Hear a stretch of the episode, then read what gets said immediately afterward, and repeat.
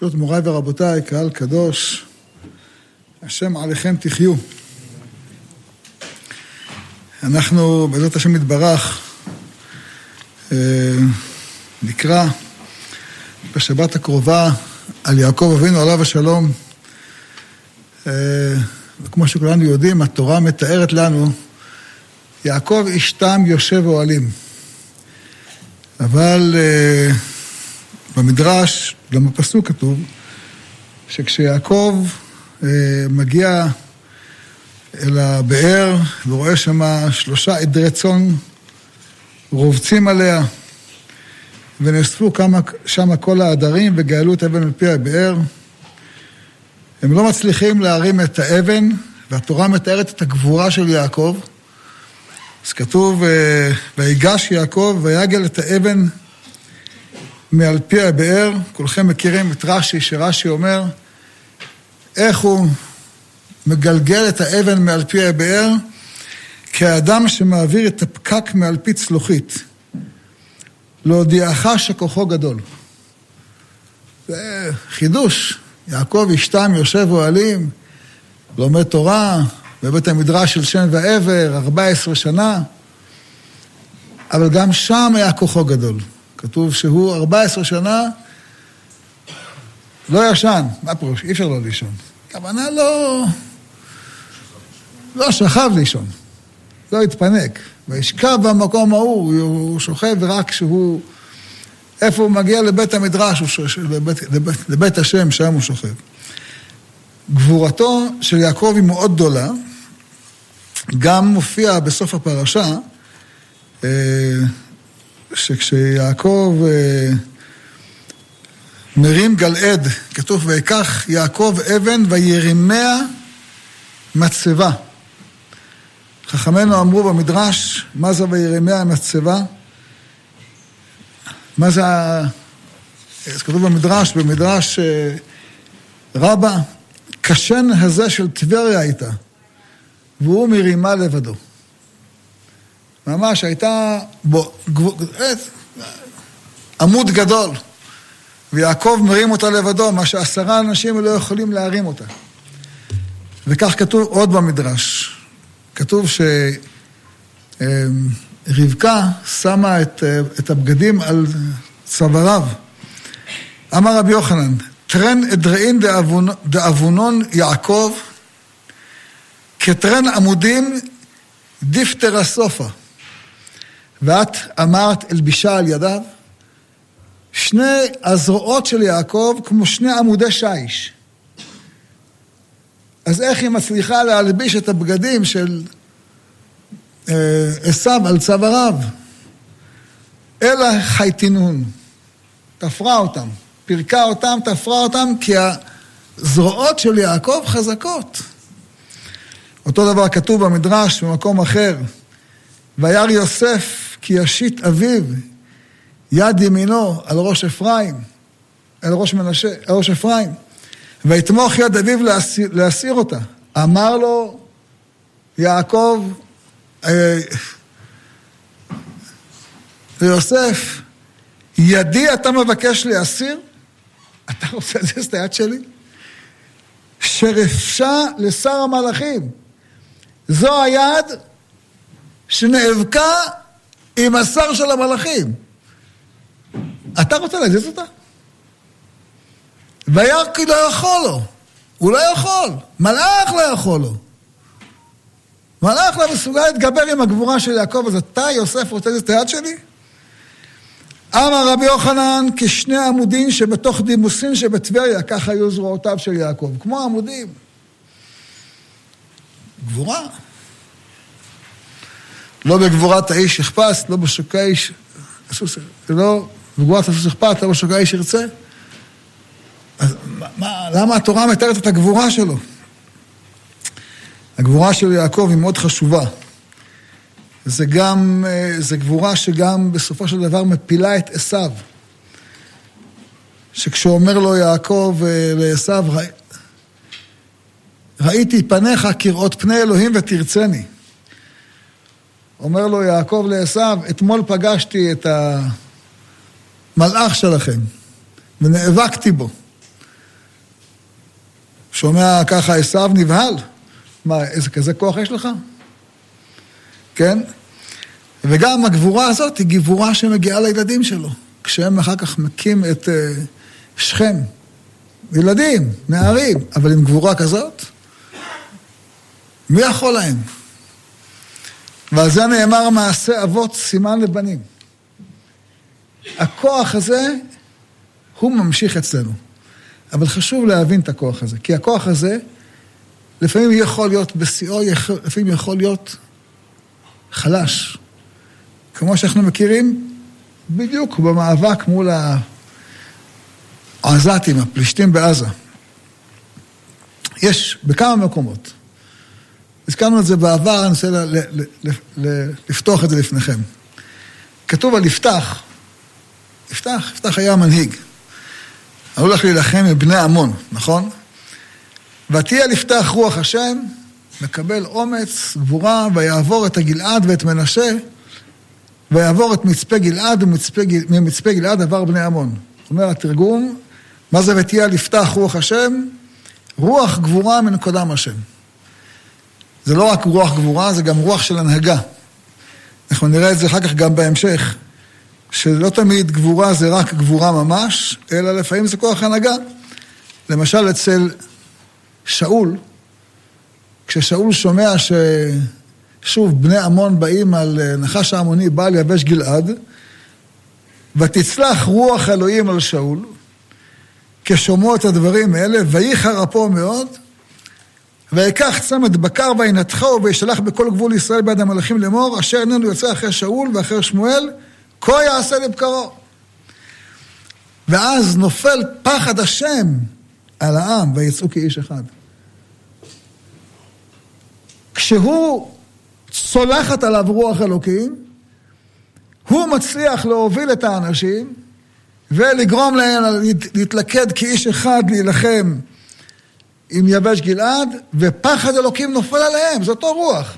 פעם זה פועל בתוכו, פעם זה פועל בתוכם. אותו דבר קורה ליפתח.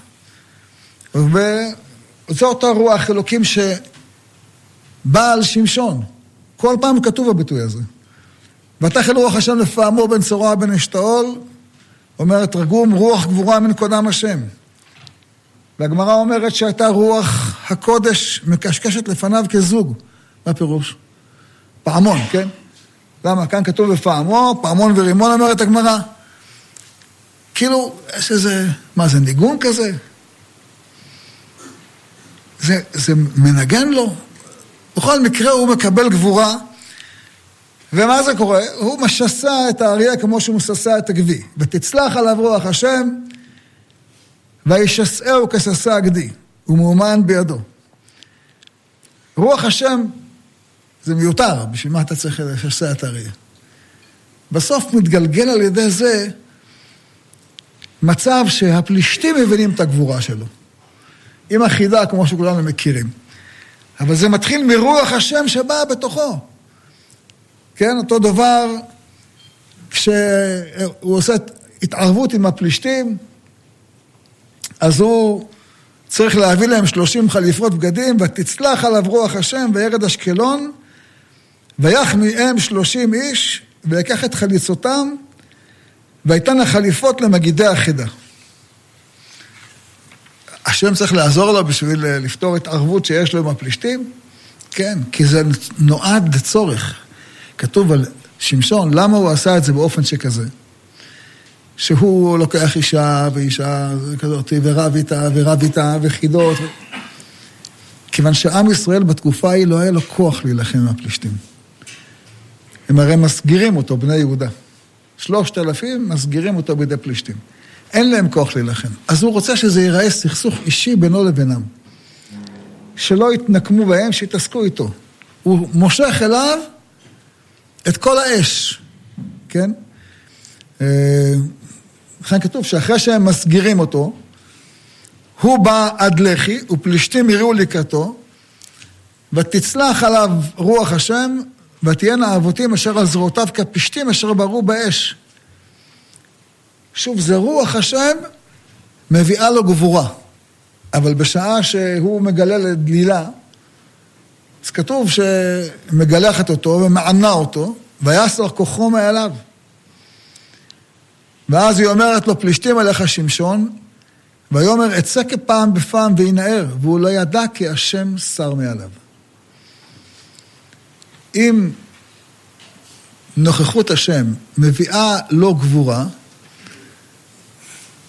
כשנוכחות השם שרה מעליו, כל הגבורה שלו לא שווה כלום. אין גבורה. זה גבורה, אם היא מחוברת אל השורש שלה, אז הוא גיבור. אם היא לא מחברת אל השורש שלה, כל הגבורה לא שווה כלום. למה זה חשוב לנו כל כך לדעת? כי זה בדיוק מה שקורה לנו.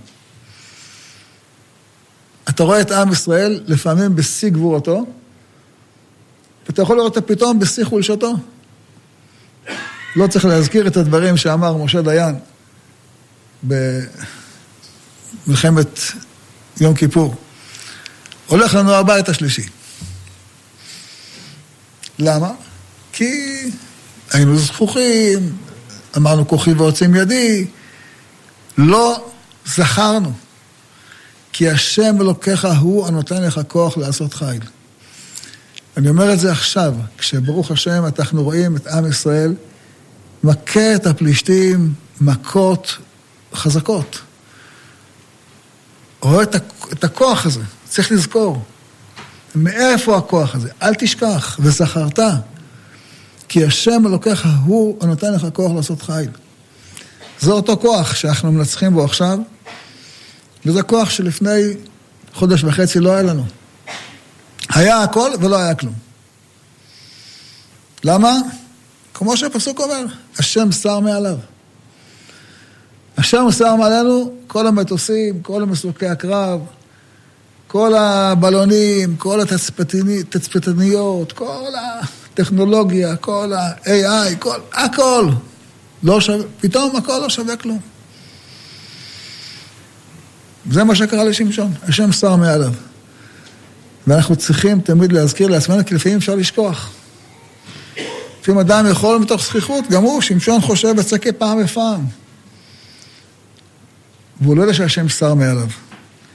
אה, ולכן דוד המלך כל הזמן זוכר, מזכיר לעצמו, שהכוח שיש לו זה הכוח מהשם.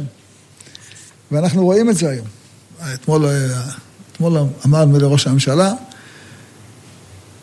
אני לא יכול אה, לעצור את החיילים.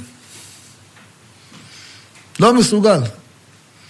אני מתאר לעצמי שזה גם מה שהוא אומר לנשיא האמריקאי, אני מצטער, אי אפשר לעצור אותם. למה אי אפשר לעצור אותם? כי הגבורה של כולם זה רוח השם שחל עליהם. זה לא רק רוח השם שחל הפעם, זה אלוהינו ואלוהי אבותינו. זה אותו, אותה, אותה רוח, אותה רוח, רוח השם שחלה על יפתח, וחלה על שמשון, וחלה על דוד, וחלה על שאול. נתנה להם גבורה, והנהגה, ועוצמה, וכוח. זה אותה רוח שחלה היום על החיילים של עם ישראל ועל ה... אה, זה וזה הרוח שהייתה, לכן התורה מדגישה את הגבורה המיוחדת של יעקב. מאיפה זה?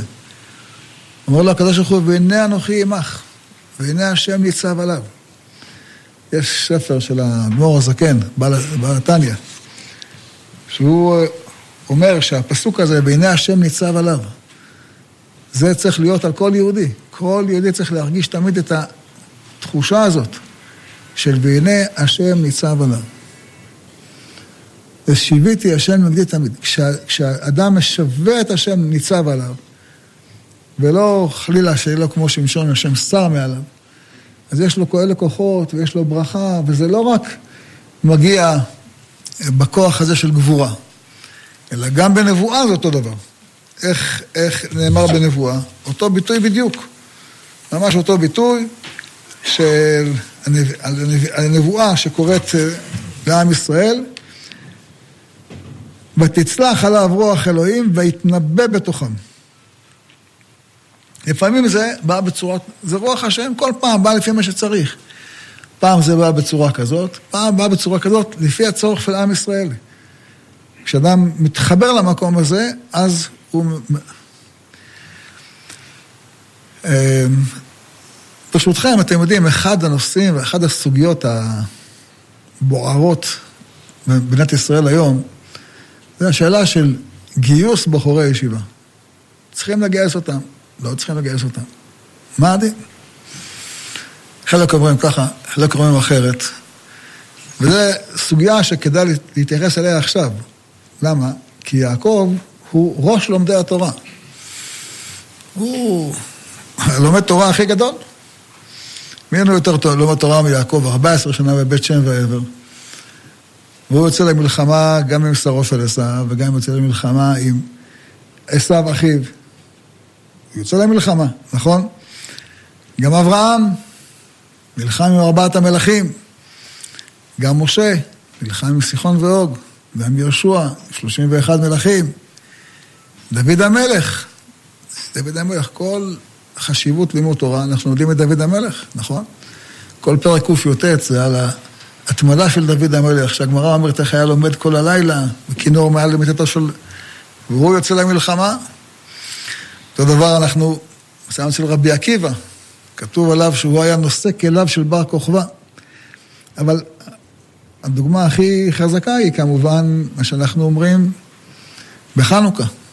בחנוכה אנחנו אומרים, מסרת גיבורים ביד חלשים, ורבים ביד מעטים, ורשעים ביד צדיקים, וטמאים ביד טהורים, וזדים. אז מדובר שהחשמונאים היו עוסקי תורתך. הם היו עוסקים בתורה. אז אם הם עוסקים בתורה, מה אתם יוצאים למלחמה? אם הם צדיקים, מה אתם יוצאים למלחמה? מסתבר שיש מקרים, כמו משה, כמו יהושע, כמו מתתיהו ובניו, עוסקי, אין לנו יותר עוסקי תורה מהם. אין לנו צדיקים יותר מהם. אין לנו יותר מלמדי התורה יותר מהם. כן, הם הדוגמה לכולנו. מאברהם, דרך יעקב, דרך משה ויהושע ודוד ורבי עקיבא וכולי. אה, אתה רואה שהם יוצאים למלחמה. אז צריך לברר את הנקודה הזאת מתי כן ומתי לא. אבל אני רוצה לומר פה איזו הערה ששמעתי מאבא עליו השלום, חשובה, הזדמנות לכוון בה. הוא אומר, כשאתה אומר, מסרת גיבורים ביד חלשים, אתה מבין את החידוש הגדול, נכון? רבים ביד מעטים, בסדר, מובן. אבל מה זה רשעים ביד צדיקים? מה, יש איזה נס מיוחד שאיזה רשעים אתה מוצא ביד צדיקים? זה דין ביד עוסקי תורתך? יש איזה... מה... איזה נס יש בזה? מה הנס בזה? היום אפשר להבין את זה. כשאתה נלחם עם רשעים, אתה נלחם עם זדים, הם, אין להם מוסר, אין להם אלוהים.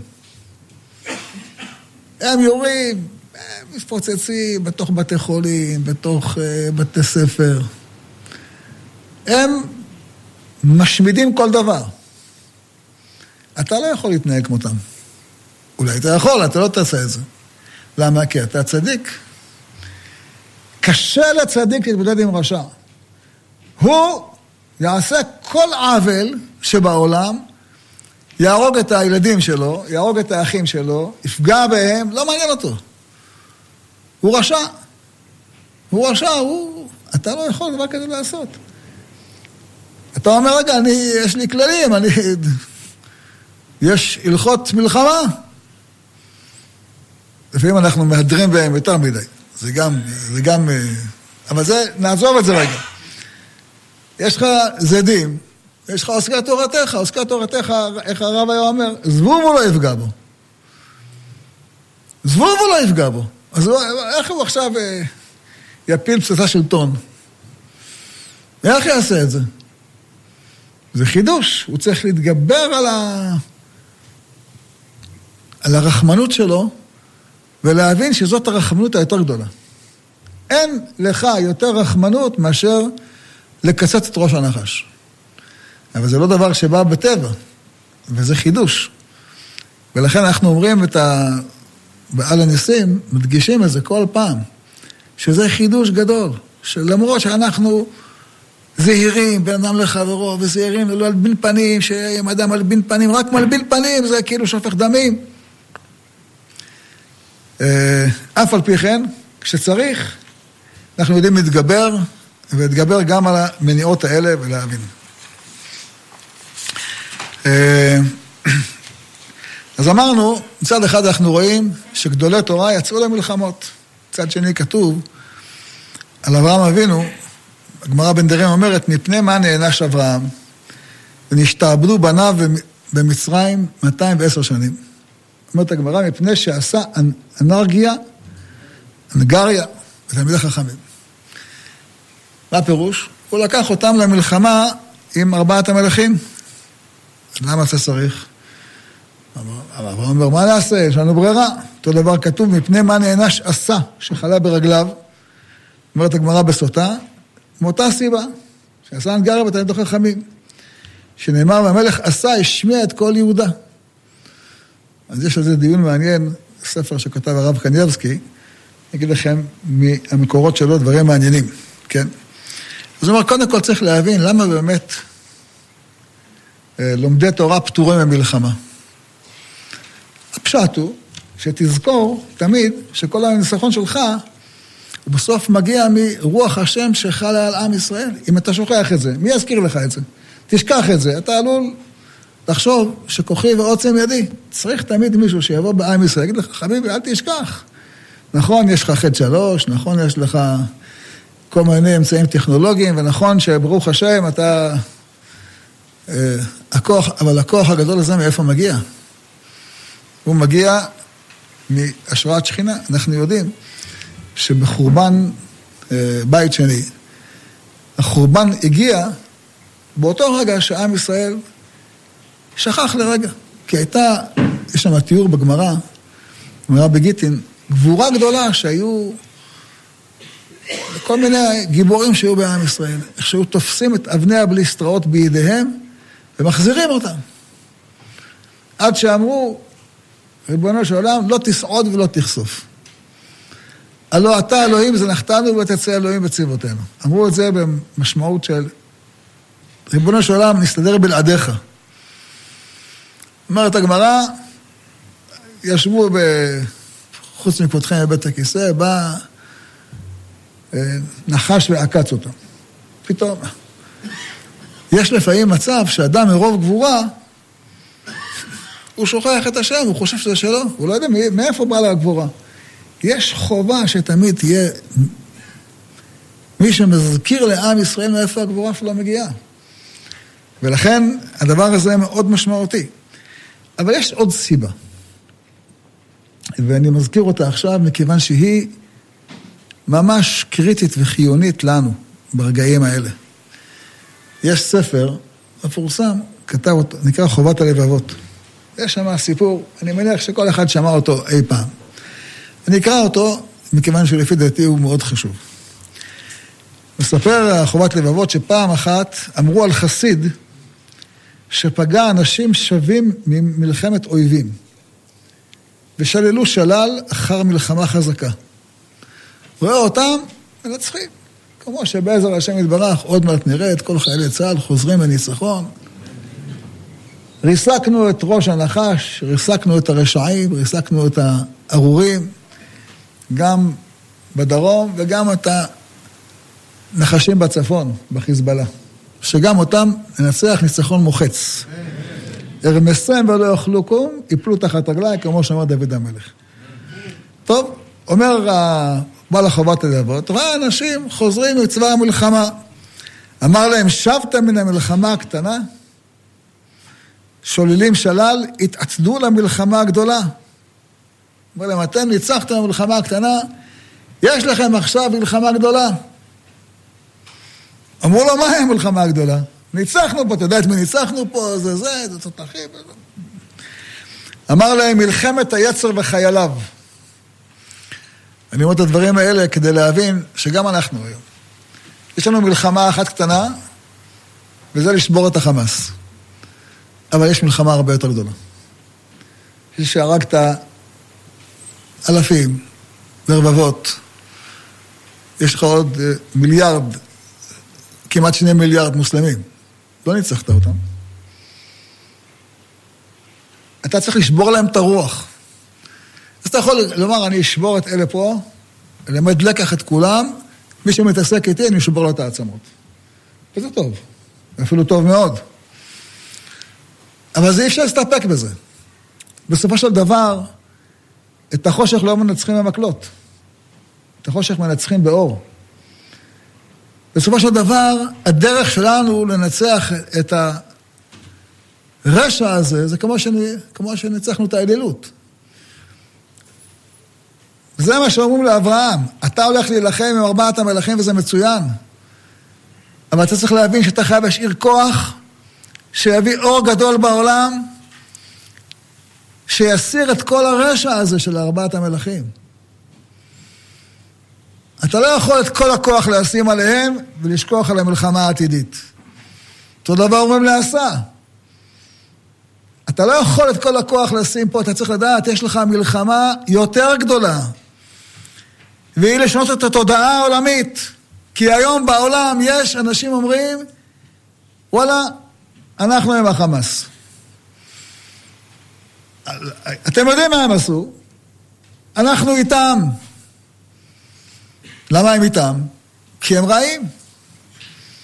למה הם רעים? כי אנחנו לא הבאנו מספיק אור לעולם. אור דוחה חושך. צריך להביא אור. עם ישראל צריך להביא הרבה אור לעולם. זאת העבודה האמיתית שלו. וזה מה צריך להתחיל יום אחרי המלחמה, או תוך כדי המלחמה. בסופו של דבר, המלחמה של מתתיהו בניו לא מסתיימת בזה שהם מכים את היוונים. הם מדליקים את המנורה. זה הניצחון האמיתי. כשאתה מדליק את המנורה ואתה מביא אור, והאור הזה ממלא את העולם, אז הוא מסיר את החושך, את החושך של יוון. והארץ הייתה תוהו ובוהו וחושך, הגמרא אומרת, כל אחד מהם זה אחת המלכויות חושך, זו מלכות יוון. מה פירוש חושך? זה תרבות חושך. בתרבות החושך אתה יכול לנצח קודם כל, חייב להיות. באופן שבו מתתיהו בניו מנצחים פיזית את צבא יוון, אבל אחר כך צריך להדליק את המנורה. צריך להפעיל את בית המקדש. צריך להפעיל את האור הגדול שיוצא משם. ועלייך יזרח השם וכבודו עלייך ייראה לכל העולם. זאת המשימה האמיתית. אה, וזו הסיבה, זו הסיבה שבגללה כתוב בהלכה, אה, התורה אומרת, שיש שלושה שחוזרים מאורחי המלחמה. מי אשר בנה בית חדש ולא חנכו, כולכם מכירים, נטע כרם ולא חיללו. למה? כי אם אתה תנצח ולא תבנה את ארץ ישראל, זה לא יועיל. כי ההלכה אומרת, כך כתוב בירושלמי, ש... וכך כותב פוסק הרמב"ם בהלכות מלכים, על מי נאמר בנה בית ולא חנכו? יכול הבונה בית בחוץ לארץ יהיה חוזר, תלמוד לומר ולא חנכו, את שמצווה לחונכו. יצא זה, זאת אומרת בית בחוץ לארץ, שאין מצווה לחונכו. שרק בארץ ישראל, מצוות יישוב ארץ ישראל, יש לך מצווה לחונכו. ולכן אומר הרמב"ם, כל הבונה בית או נוטע כרם בחוץ לארץ אינו חוזר עליו. זאת אומרת, יש לך מצווה ליישב את ארץ ישראל, לשאת אישה, ללדת ילדים. זה, זה המלחמה שתנצח אותם באמת.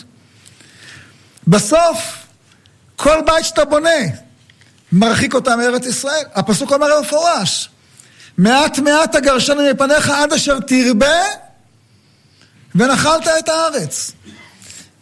כשאתה תרבה, שלך יהיה יותר ילדים מהם, כמו שקורה היום, ברוך השם.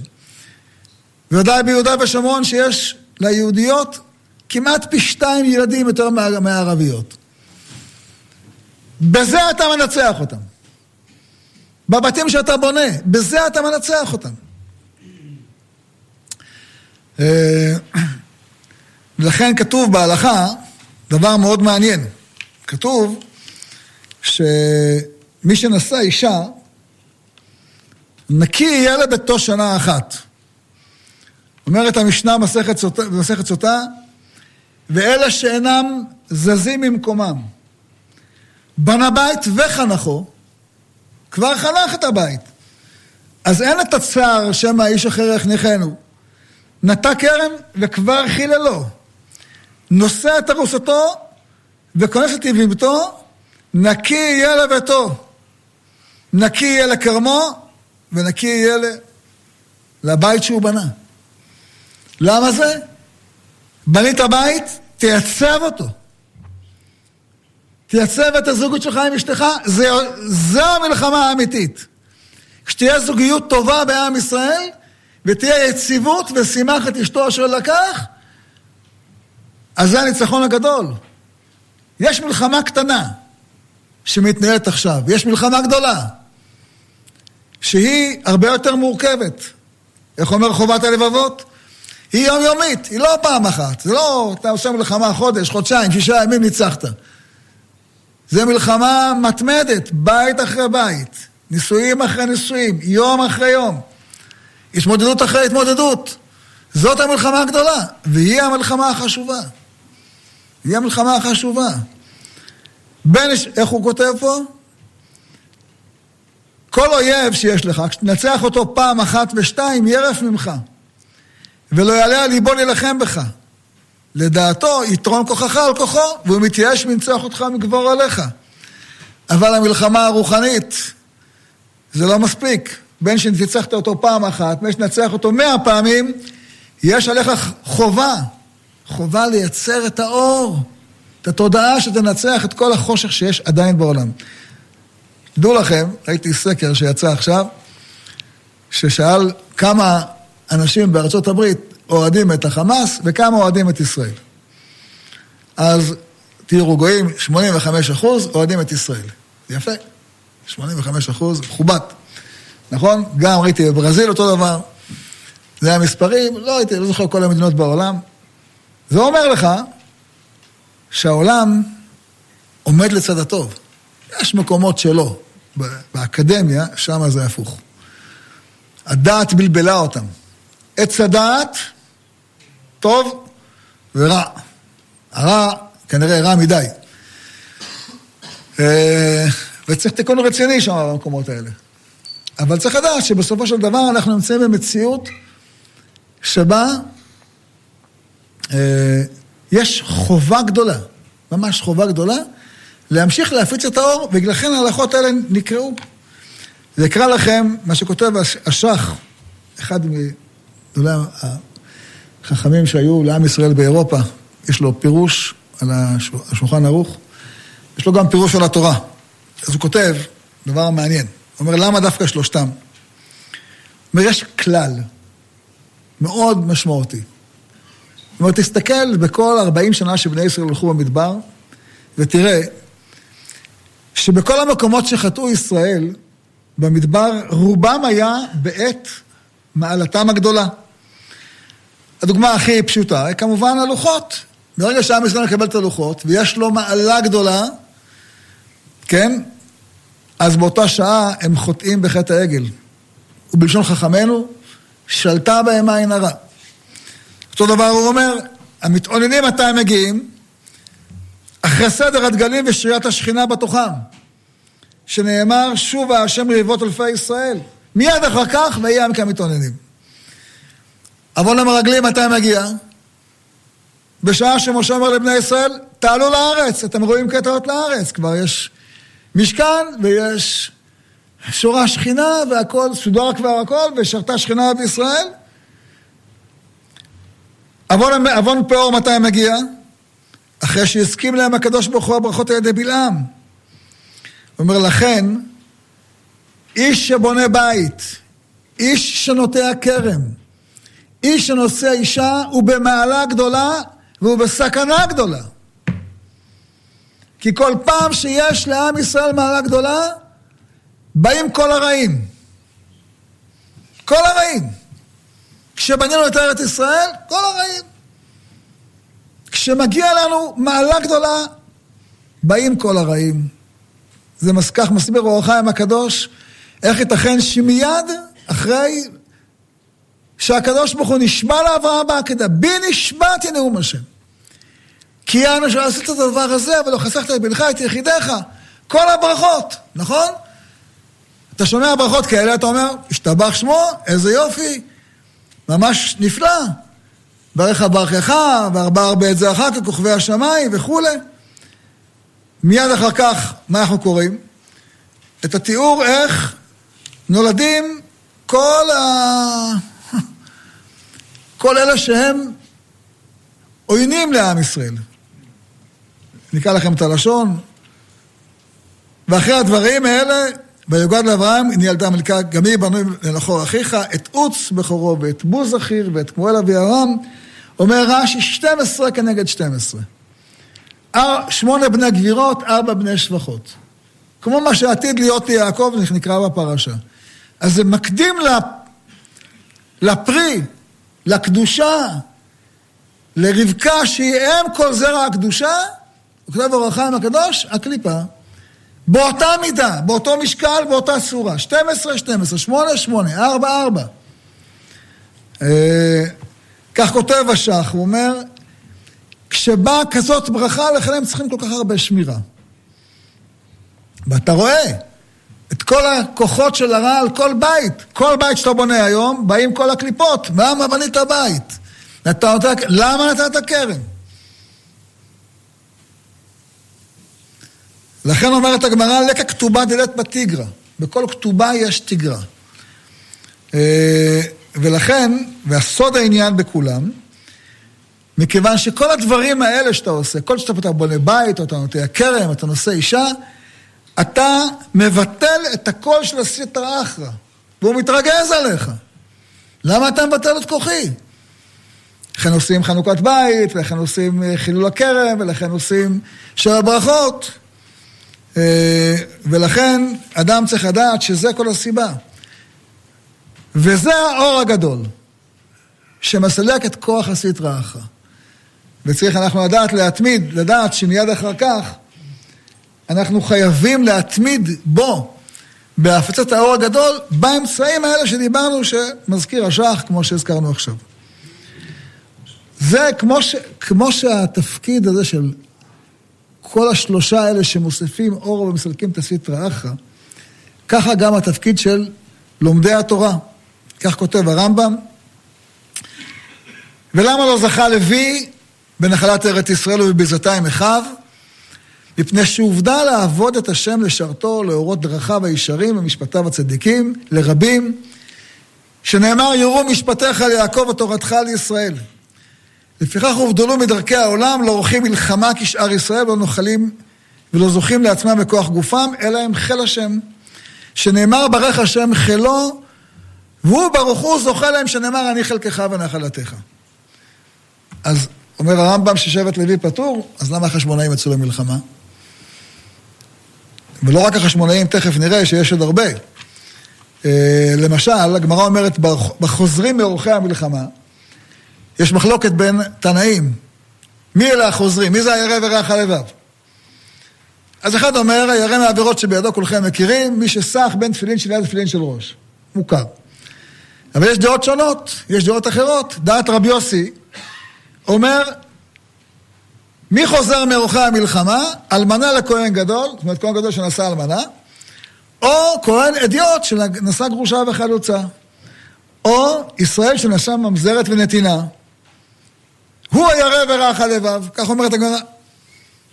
אז שואל הרב קניאבסקי, רגע אחד, מה הכהן עושה במלחמה? אמרת שבט לוי פטורים, נכון? אז מה הוא עושה במלחמה? אותו דבר כתוב, אה, הגמרא בקידושין שואלת, כהן, מהו ביפת תואר? יפת תואר, כולנו מכירים את ההלכה, נכון? אדם יצא למלחמה, במלחמה הוא פוגש יפת תואר, אם זה לא במלחמה זה אסור, נכון? וכמו, עושה כמו כל, כמו, כל מה שכתוב שם בפרשה. אומרת הגמרא, כהן, מהו ביפת תואר? האם מותר לו או אסור? יש אומרים, מחלוקת בגמרא בין רב לשמואל, מצד, כי את, אומר שמואל, זה, מה זה יעזור לך? מה תעשה? תגייר אותה? כהן אסור בגיורת.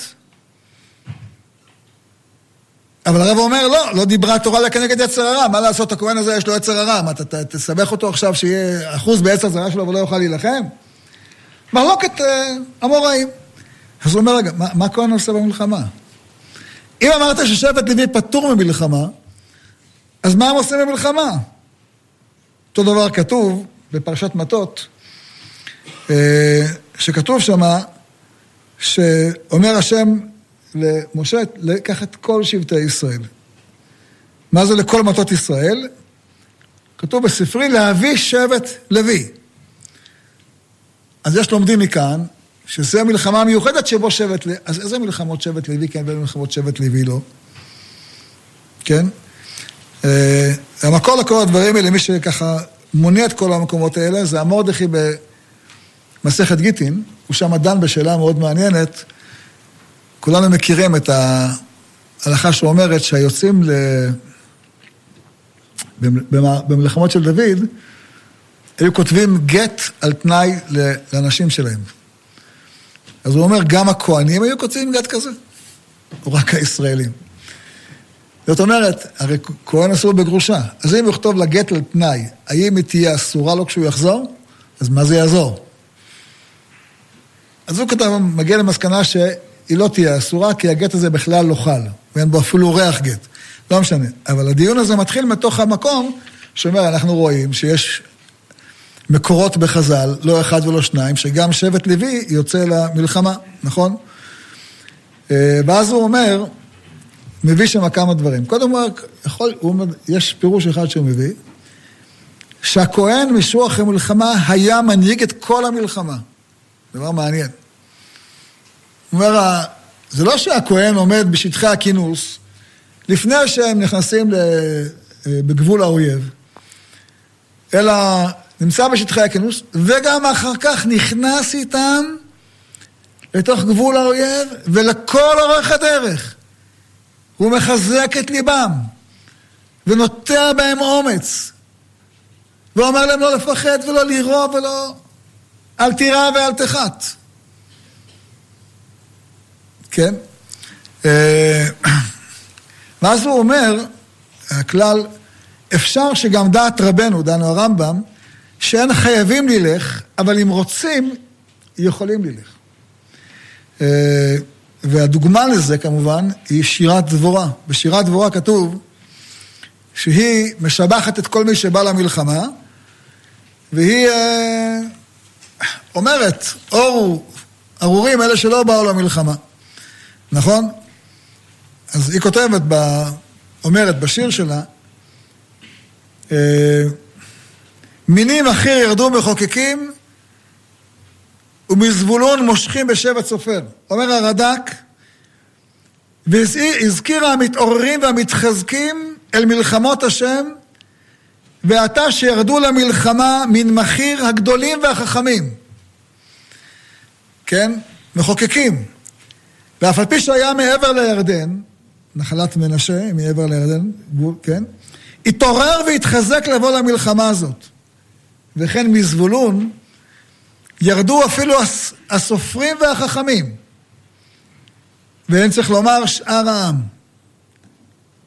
ככה גם מסביר המצודות, כן? של השרים ביששכר, מי זה השרים ביששכר? הם ישבו בכל עת עם דבורה ללמד בישראל חוק ומשפט, שנאמר, ומבני יששכר יודעי בינה לעתים. וגם הם באו למלחמה יחד עם דבורה. כי כמו שאומר הרב קניאבסקי, זה... נכון שאתה אומר, אתה לא פטור, לא, לא חייב. אבל כמו שראינו במלחמה הזאת, הרבה כאלה שלא היו חייבים בכלל. לא היה להם שום, שום מחויבות. הם התאמצו במיוחד, ובאו להילחם אה, גם מחוץ לארץ. אני פגשתי רבים רבים, אנשים שהתחתנו לא תוך שנה, תוך חודש, תוך שבוע. באו להילחם, באו להילחם כי אמרו, זה עת חירום, ובאמת החוכמה, החשיבות הגדולה היא אה, לעזור, ולמרות שכותב הרמב"ם, ולא שבט לוי בלבד, אלא כל איש ואיש מכל באי עולם. אשר נדבה רוחו אותו והבינו מדעו להיבדל לעמוד לפני השם משרתו ולעובדו לדעה את השם, והלך ישר כמו שעשהו אלוהים, ופרק מעל צווארו עול החשבונות הרבים, אשר ביקשו בני אדם, הרי זה נתקדש קודש קודשים. קודש קודשים. והיה השם חלקו ונחלתו לעולם ולעולמי עולמים. ויזכה לו בעולם הזה דבר המספיק לו כמו שזכה לכהנים וללוויים. הרי דוד המלך עליו השלום אומר, השם אמת חלקי וכוסי, אתה תומך גורלי. זאת אומרת, ההלכות האלה מלמדות אותנו את הדבר המאוד חשוב למדינת ישראל ממש בימים אלה. להבין שיש שתי מלחמות. יש מלחמה תודעתית, שאם אנחנו נזניח אותה, כל הניצחון במלחמה הפיזית ילך לאיבוד. ילך לאיבוד. אה, וזה מלחמה תודעתית פנימה ומלחמה תודעתית החוצה. גם פנימה, בתוך עם ישראל. אתה לא יכול להזניח חלקים מעם ישראל ולהגיד, לא מעניין אותי, אני את נפשי הצלתי. כי אם אתה לא מטפל בחלקים בעם ישראל האחרים שנמצאים בקפלן או במקומות אחרים, בסופו של דבר אתה לא יכול לנצח במלחמה. המחלוקת אוכלת אותנו, והתוצאה ראינו בשמחת תורה. בסופו של דבר, המאבק הרוחני הזה הוא מאבק שהוא מחייב אותנו להתגייס אליו באופן מוחלט. אה, וגם כלפי חוץ, גם כלפי אומות העולם. אנחנו צריכים לדעת, יש לנו מחויבות כלפי אומות העולם. הודו להשם, קראו בשמו, הודיעו בעמים עלילותיו. שירו לו, זמרו לו, שיחו בכל נפלאותיו. ואני אומר לכם, אחיי ורעיי, מהמקרים הבודדים שהיה לי לעמוד מול אנשים מאומות העולם ולדבר איתם דברי אמונה, הם ברגע אחד מקשיבים ואומרים, וואו. אספר לכם סיפור אחד. סיפר לי פעם, הייתי, ב... הייתי בצרפת, התקשר אליי מישהו מאיטליה. אני מבין לו את הטלפון, והוא... אני רואה, רואה אותו, שומע אותו כועס. אני אומר לו, אחי, מה, מה אתה כועס? רגע, תירגע. כועס. הוא אומר לי, אני חייב, תסביר, מה, מה, מה העניין? הוא אומר לי, תשמע, אני נמצא עכשיו בוותיקן. אני מתקשר אליך מהוותיקן. אני באתי אה, לפה לפגוש את אחד הכמרים, גדול שונאי ישראל. אבל מה, אני רואה אותו אדם חכם ופיקח וזה. והוא אומר לי, ישבתי איתו, הראיתי לו איך כל הנבואות שכתובים בכתבי הנביאים מתקיימים בארץ, בעם ישראל עכשיו. אמרתי לו, תן לי שעה ואני אסביר לך, אתה תראה. אני ישבתי איתו שעה, הסברתי לו באנגלית, מילה אחר מילה, לקח את הספר הנבואה, לקחתי את כל ה... הראיתי לו את הספר, מתחילה ועד סוף. הוא אומר, אני התחלתי את השיחה, היה גדול שונאי ישראל. סיימתי את השיחה, נהיה גדול אוהבי ישראל. הוא אומר לי, הבן אדם התהפך. כשהוא ראה איך, הוא אדם מאמין, אבל מאמין בהבל, בשקר. הוא לא ידע. הוא אומר, זה העבודה שלנו, זה האחריות שלנו. אז אמרתי, אם, אם זה, בגלל זה אתה כועס עליי, אני מסכים. אבל זה באמת דבר שאמרו לכולנו, אנחנו צריכים לדעת. בסוף יש את המלחמה הגדולה, וזאת המלחמה הגדולה שהיא מלחמה יומיומית. שאם לא נעשה אותה, אנה אנו באים. זה התפקיד שלנו וזאת המשימה שלנו. אני רוצה להזכיר לכם את הדבר שדיברנו עליו שנה שעברה, ואני כל פעם שלומד אותו, מזדעזע ממנו מחדש. זה הסיפור אה, שחידש יהודי שהיה חבר מועצת גדולי התורה.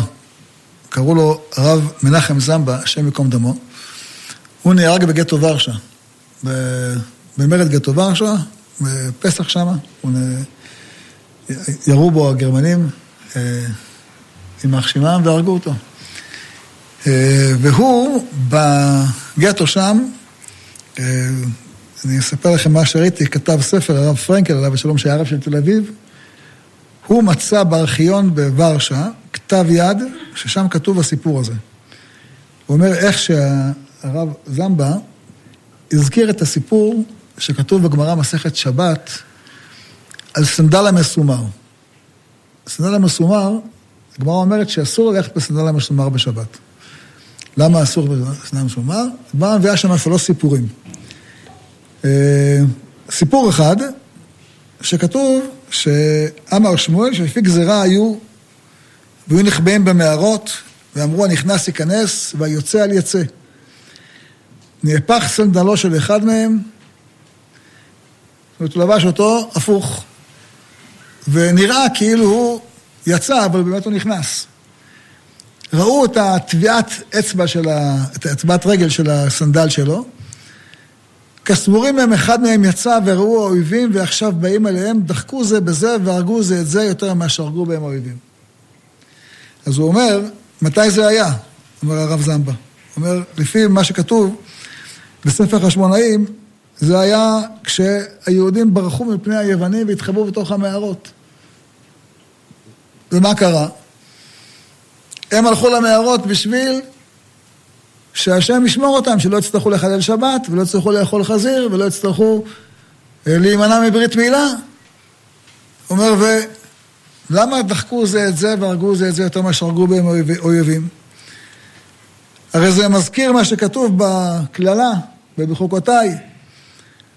וניגפתם לפני אויביכם, ורדו בכם שונאיכם, ונסתם ואין רודף אתכם. זה בדיוק מה שקרה להם. אין רודף אותם, והם הרגו אחד את השני. למה זה? הוא אומר אותו דבר, הגמרא אומרת, סיפור שני יש, רב לייבר, רבי, רבי אלעאי ברבי אלעזר אומר, במערה היו יושבים, ושמעו קול מעל גבי מערה, כסבורים היו שבאו עליהם אויבים, דחקו זה את זה והרגו זה את זה, יותר ממה שהרגו בהם אויבים. אבל הבעיה השלישית זה הסיפור השלישי, שהוא הסיפור הכי קשה. אה, הרב קוק מסביר את זה בעין היה. שם הגמרא אומרת, רמי בר יחזקאל אומר, בבית המדרש היו יושבים. ושמעו קול מאחורי בית המדרש, כסבורים היו שבאו עליהם אויבים, שוב, דחקו זה את זה והרגו זה את זה יותר מאשר הרגו בהם אויבים. אז הוא אומר, בבית מדרש? בית מדרש יכול להיות פחד? מה זה בית מדרש? פחדו בציון חטאים. אתם בבית המדרש מפיצים את הפחד או מפיצים את האומץ? אתם אוחזים בדרכו של משה או בדרכם של המרגלים? אתם בבית המדרש אמורים להיות אלה שמפיצים את דרכו של משה, את האומץ, את הגבורה. כמו שמשה מאמץ את ידו של יהושע, חזק ואמץ. אתם, אתם בבית המדרש מפיצים את הפחד? אה, כותב הרמב"ם, בפירוש המשניות, אה, שבאותם אירועים מתו רבים. לפיכך אסור לצאת בסנדל מסומר בשבת ויום טוב לפי שהם ימי כניסה וכנופיה. כך כותב הים של שלמה גם כן. נהרגו עליו כמה רבבות מישראל בעוונותינו הרבים. כך מביא גם הדרישה. זאת אומרת, זה היה אירוע לא חד פעמי, כי על אירוע חד פעמי לא גוזרים גזירה לדורי דורות. זו הייתה תופעה. תופעה של פחד שאחז בשלומי אמוני ישראל, וזה הפחד שאפשר ליוונים לשלוט עלינו. מי ששובר את מחסום הפחד הזה, זה מתתיהו בניו, שהיו מעטים מול רבים. תמיד הרב היה מזכיר את מה שרש"י מביא על הפסוק, ברך השם חילו ופול ידיו תרצה, מחץ מותניים קמיו ומשנאיו מן יקומון. מי זה נאמר, הפסוק הזה? נשמע כמו על יהודה. זה נאמר על לוי. נאמר על לוי, כי לפעמים לוי צריך לקום ולהילחם כמו מתתיהו בניו. והם שלושה עשר אנשים, ובסופו של דבר, גם אלה שבמערות משתחררים מהפחד, משתחררים מהאימה, ובאים אחריהם. גם אלה שיושבים בבית המדרש ורומסים אחד את השני מרוב פחד. גם הם בעקבות מתתיהו בניו משתחררים מהפחד. וקמים ורודפים אחרי היוונים ומגרשים אותם מארץ ישראל. וזו הגדולה. זו הגדולה. כך כותב השפת אמת, שהאירועים שמתוארים בגמרא, זה וזה וזה, שלושה אירועים, כולם היו אמת. ואומרת על זה הגמרא בירושלמי, דבר נורא. אומר, למה אסרו סנדל המסומר? מפני שהנשים היו רואות את ראשו ומפילות. הפחד כל כך השתלט עלינו, היו, אישה רואה קצה סנדל, רק את ראשו, ויש אומרים, היו שומעות קולו ומפילות. כן? אה, מקום אחר כתוב במדרש, בדברים רבה, אה, שהיו הסנדלים האלה עושים רושם בארץ, טביעת אצבע, טביעת אה, נעל, והיו בנות ישראל יוצאות ורואות את סנדליהם רשומות בארץ והיו מתייראות ומפילות. זאת אומרת, הפחד צבר תאוצה כמו כדור שלג, וגם כשלא היו בכלל אויבים, הם היו מבהילים את עצמם ומפילים. נו, מה צריך יותר מזה? היוונים לא היו צריכים לנקוף אצבע ולנצח אותם. צריך לומר, לצערנו כי רב, שזה מה שהיה עד המלחמה הזאת. פחדנו להתעסק עם האויבים האלה מעבר לגבול. ניסינו לפצות אותם, לרחם עליהם, לתת להם כסף, דולרים ומזוודות ו... וגז וחשמל. אני פעם שאלתי את uh, חבר שהוא uh, נמצא בחברת חשמל, אמרתי, תגיד איך אתם נותנים להם חשמל בלי שלהם, לא לשלם לכם כסף? הוא אומר לי, אם היה תלוי בי, הייתי יכול לסוגר אותם עכשיו, הממשלה לא מרשה, לא מרשה לי. מספקים להם חשמל בחינם. כך היה. בחינם. על חשבונך. אתה משלם חשבון חשמל, אתה מממן את הערבי בעזה. פחדנו להתעסק איתם. והפחד הזה, כמו שהגמרא מספרת, הולך ומתעצם והולך ומתעצם. וכדי שתיזהר ממנו, חכמינו אמרו לך, תיזהר מסנדל המסומר. לא שבאמת דבר כזה יכול לקרות. הרי בהלכה כתוב שזה דבר כמעט לא קיים, כן? אומר השולחן ערוך, בית יוסף, בגמרא מפרש צורתו וכמה מסבירים יש לו, ואין מצוי לנו, ולכן לא הארכתי בו. לא מצוי. אבל ההלכה נמצאת. שתדע להבין מה פחד יכול לעשות לבן אדם, ומה פחד יכול לעשות לעם. אני עוד זוכר את הימים שהיה אחרי הסכמי אוסלו, לפני חומת מגן, שפחדו. ערבים ירו עלינו מבית ג'אלה, וצה"ל פחד לירות עליהם חזרה. ערבים התפוצצו בתוך האוטובוסים, ופחדנו להתעסק איתם. הפחד גמר אותנו. מתתיהו ובניו התגברו על מחסום הפחד, ושחררו את עם ישראל כולו ממחסום הפחד, ועל זה חנוכה. אבל זה לא מספיק. מתתיהו ובניו מלמדים אותנו שלא מספיק לנצח את האויבים. בסוף צריך להדליק את המנורה. בסוף, הניצחון לחושך הוא בהארת המנורה שאורה מבהיק מסוף העולם ועד סופו, יהי רצון במהרה בימינו אמן. רבי חניה בן הקשה אומר, רצה הקדוש ברוך הוא